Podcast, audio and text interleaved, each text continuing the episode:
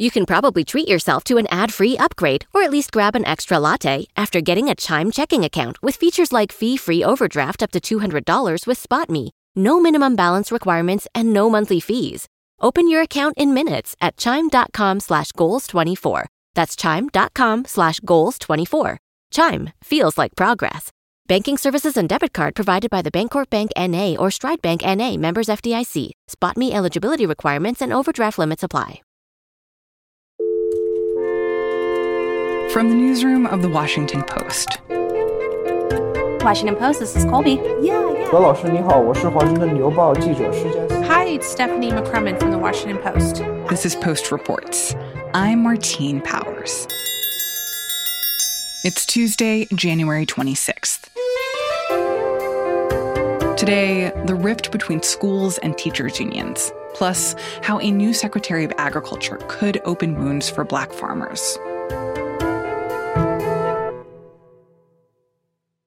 Right now in Chicago, there's a big fight between the teachers' union and the school system. They are pretty deadlocked in how they should resume in-person instruction, you know, and how to convince teachers that it's safe and that they should go back to school.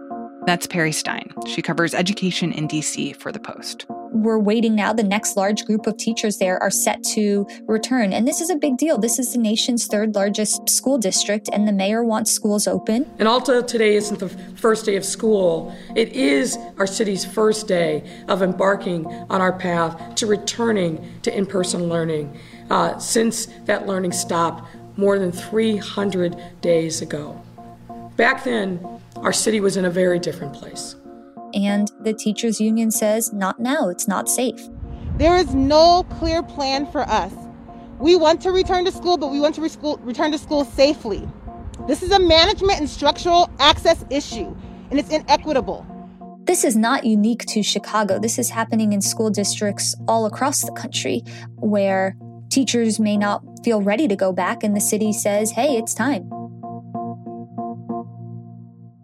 So, Perry, you cover D C schools, and schools here are actually supposed to partially reopen for in-person classes on Monday, even though there's still a ton of uncertainty about how that's actually going to work.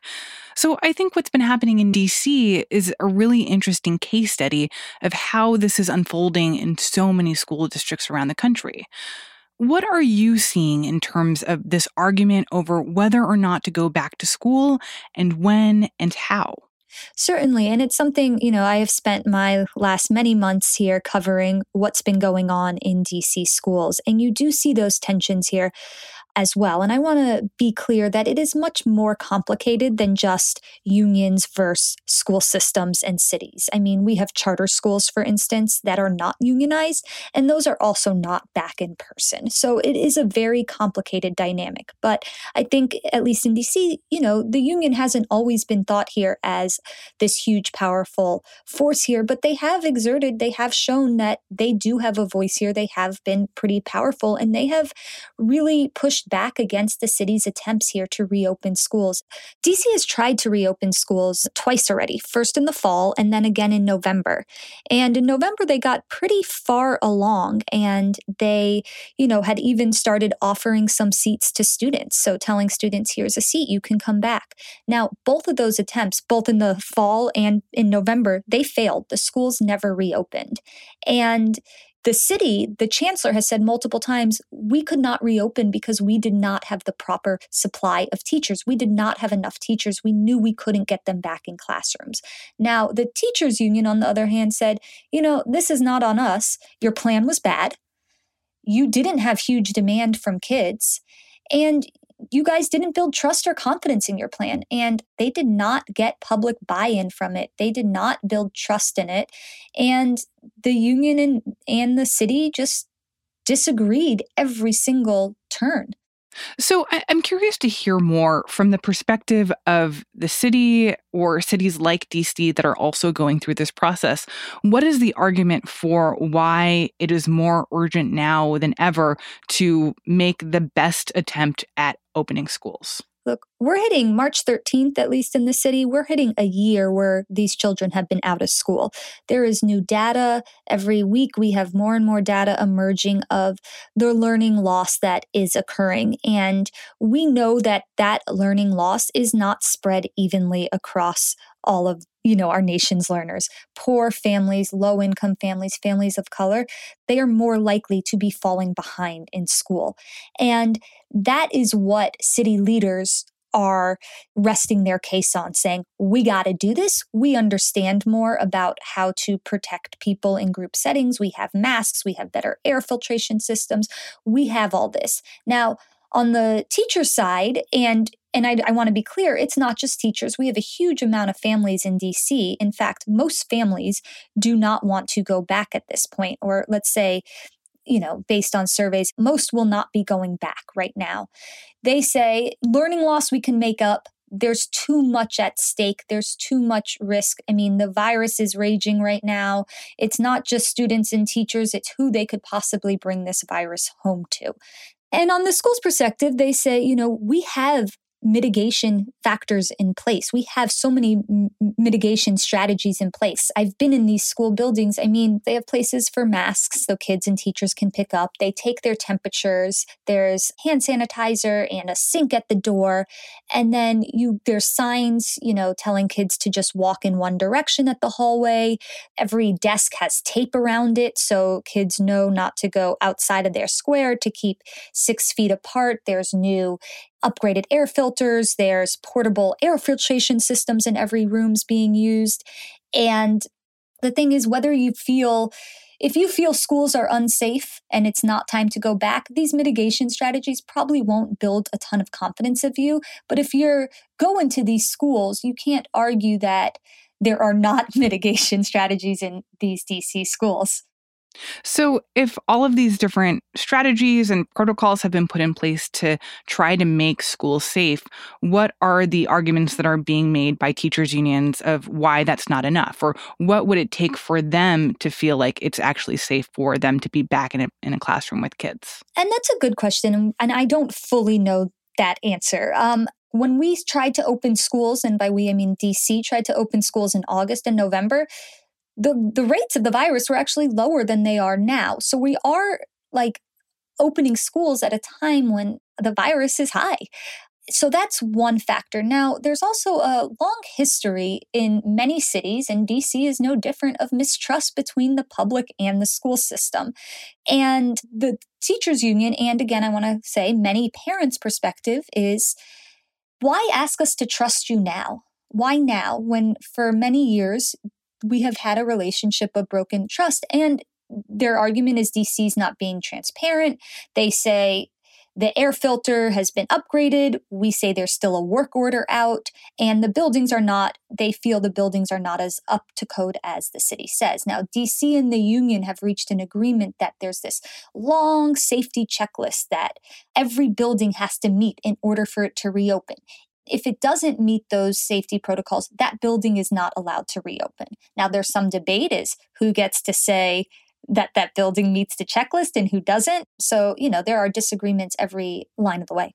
And then what about the prospect of vaccinations? Like, is there a sense that teachers are waiting for that, that they feel like they shouldn't be back in classrooms until they have been able to be vaccinated? D C, for instance, is rolling out vaccinations. Teachers get their first vaccination shot today, actually, I'll, tonight. They, they will be able, if they're going back in person on February first, which is when D C is set to reopen, they can start getting their vaccine today. In-person staff, including teachers and support staff for D C public schools and D C public charter schools. Um, and so e- each of those employees, eligible employees, will get an email from Um, their organization. D C Health and D C P S is partnering with Children's uh, to vaccinate D C P S staff. Um, eligible staff members, as I mentioned, will receive a direct um, communication. Uh, similarly, D C public charter schools will receive guidance from the Office of the State Superintendent of Education regarding um, the charter school vaccination program, also starting next week. Now, that means that teachers will not be fully vaccinated when they go back to school. Now, a lot of leaders, D C, nationally, all across the country, are saying vaccination should not be tied to reopening. Vaccinations are just an extra layer of safety, and all these mitigation strategies hmm. are much more important than the vaccine. Now, teachers, on the other hand, are saying, well, if you're prioritizing us and it's so important that we get the vaccine as a priority group, then why not wait for us to be vaccinated to go back to school? We would feel much more comfortable hmm. going back to school if we had vaccines. So that is the big conflict right now. And also we know that no school system that I know of is requiring teachers to be vaccinated to go back. D C certainly isn't. And, you know, there's a big controversy right now unfolding in D C because in the end, what the mayor decided to do was to allow teachers to get vaccinated before, let's say, daycare workers who have been working in person for months. Hmm. Oh, that's so interesting. I'm curious if you think that these arguments that are happening between D C and the teachers union here, or really the arguments between cities and teachers unions all over the country, do you feel like those are tensions that might carry forward even beyond the pandemic, the sense that what teachers want and what cities want for students, and in some cases what parents want, that those are not necessarily all in alignment? A lot of people think the union right now is protecting their kids and they like them. I've, I've seen some polls that perhaps public opinion of unions has actually gone up. I know in D C, I talk to parents who are really angry at the union. They see them having stalled and prevented their kids from going to school. So I think, though, we are going to be looking at public education at the end of this pandemic as quite different. And I'm sure teacher unions, their relationship with the city has changed. But at the end of the day, at this end of this pandemic, whether we go back to school now or not, the fact of the matter is virtual instruction is not the same as in-person instruction. And our students in this country are falling behind with a disproportionate of that, you know, falling on low-income students, students of color. So public education, the relationships between teachers, the roles of teachers, yeah. I mean, look, it's all going to change dramatically when we're ever on the other side of this, and we're watching it change now.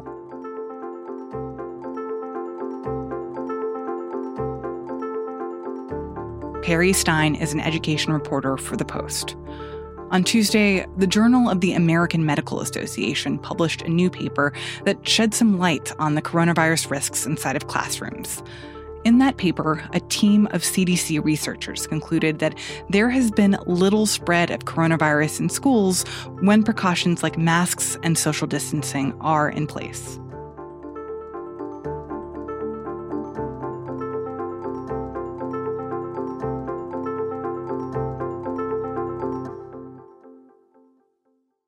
I'm Meghna Chakrabarty, host of On Point. Our big number is one.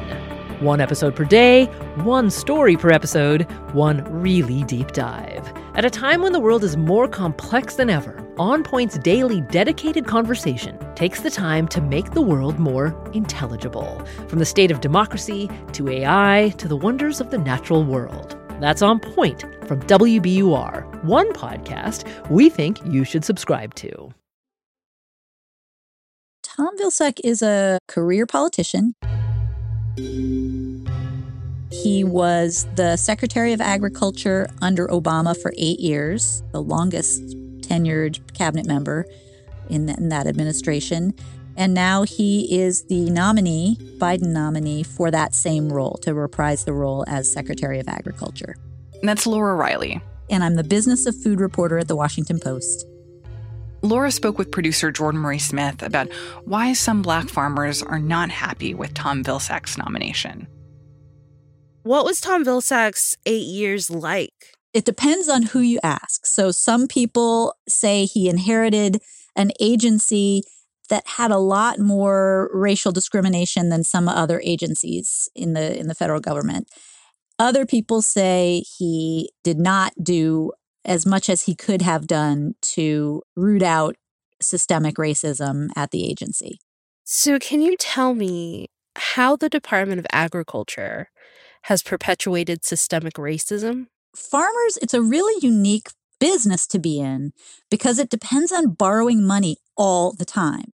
for operating costs, for all of your, for your seeds, for your fertilizer, for your equipment. So there's a lot of borrowing and paying back and, and debt. And so historically for Black farmers, getting those loans has been much harder to do. You don't get as many loans. You don't qualify for as many of the U S D A programs.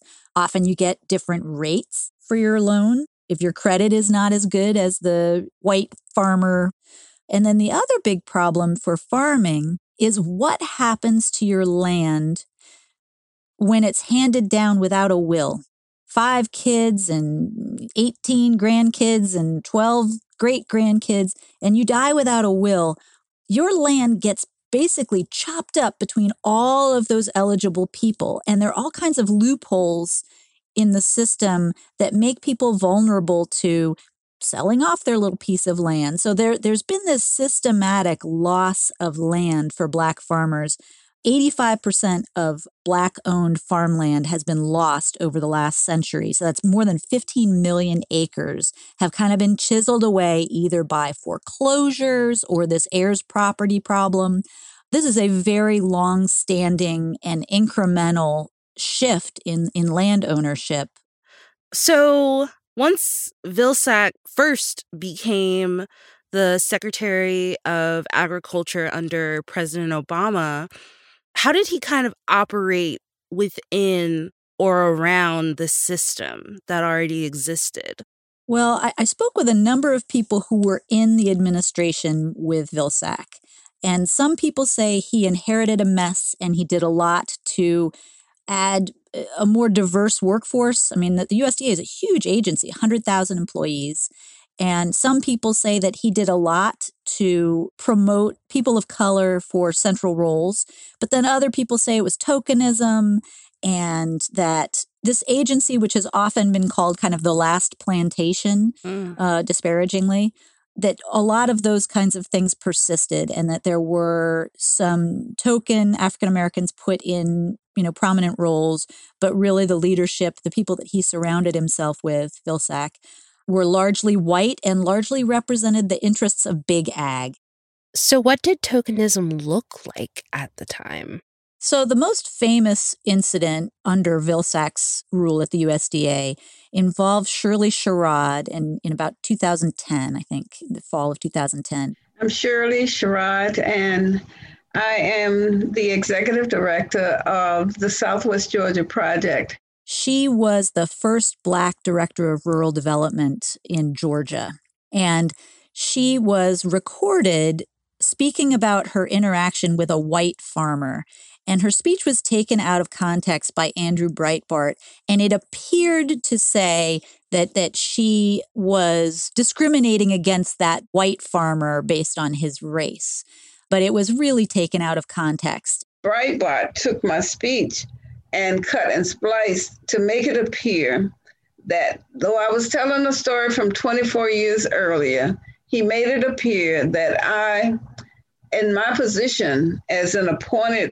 official with the Obama administration, that I refused to help a white farmer. And so there was a hue and cry, and people demanded her head on a platter, basically. If they just stopped to think for a minute, maybe cooler heads would have prevailed, but they didn't. And within twenty-four hours, she was relieved of her job at the U S D A. They told me I was placed on administrative leave, and they called when I was about an hour. I had only been on the road about an hour. And then they called again as I was going through heavy traffic in, in um, Atlanta. They said the White House wanted me to resign. And then before I could get to Athens, which is where the state office is, they called again and asked me to pull to the side of the road and use my BlackBerry to submit my letter of resignation. And when it came to light that her speech had been taken out of context, Vilsack offered her not her old job back, but a different job, which she declined. He is the one who fired me, basically.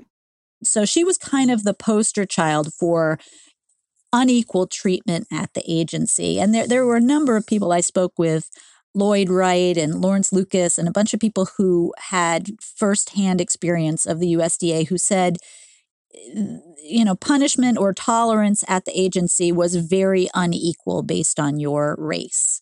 So Lloyd Wright in particular was the the head of the U S D A's Office of Civil Rights. And he basically said Sherrod was kind of a very strong and clear example of unequal treatment at the agency. But beyond who was employed at the U S D A under Vilsack, a lot of people really point to the treatment of white and black farmers. Um, and I, I spoke with a, a farmer in Tennessee, Corey Lee, for quite a while. My name is Corey Lee. I live in Murfreesboro, Tennessee, and I'm the uh, executive director of the Cowtown Foundation, and we're advocates for black farmers and socially disadvantaged farmers alike. Who says there were kind of two forms of administrative response depending on the race of the farmer. So a farmer would come to the U S D A and say, I tried to get this loan, or I went to the one of the uh, extension offices to try to get some help on this piece of equipment or something like that. And white and black farmers reported different levels of service. This is not something we're making up. Look at the facts. Those are the facts. This all culminated really before Vilsack took the office. In nineteen ninety-nine, the largest settlement against the United States government in a civil case was in favor of black farmers, and the class action was called Pigford versus Glickman. So there were these two class action lawsuits that predated the Obama administration called Pigford one and two that were a way to compensate black farmers who had been discriminated against either in loans or debt forgiveness, those kinds of things. A lot of these farmers who were deemed to have been discriminated against were given one-time fifty thousand dollars payments. But what advocates, um, civil rights advocates and, and farm advocates say is that it didn't go far enough and it didn't forgive the loan debt for a lot of these black farmers. And because they didn't get debt forgiveness, frequently they were foreclosed upon. Only two point two percent of those farmers got relief.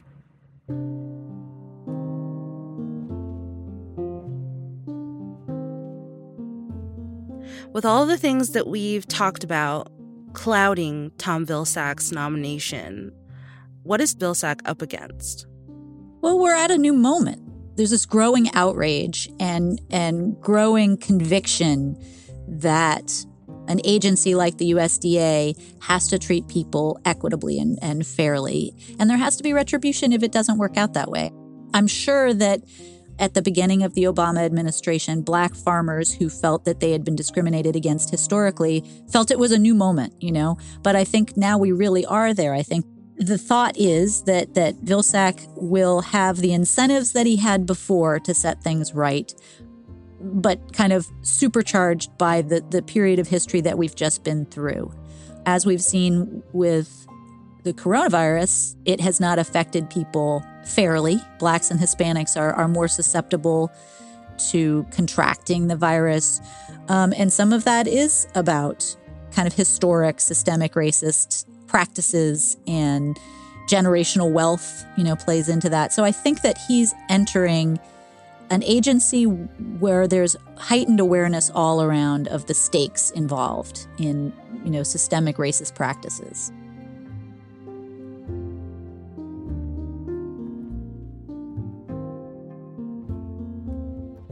Laura Riley covers the business of food for The Post.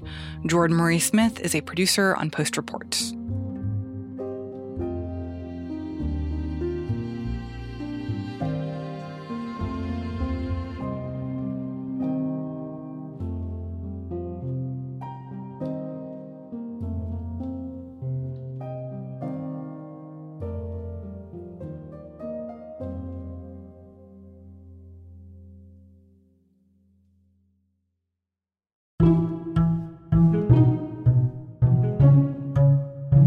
That's it for Post Reports.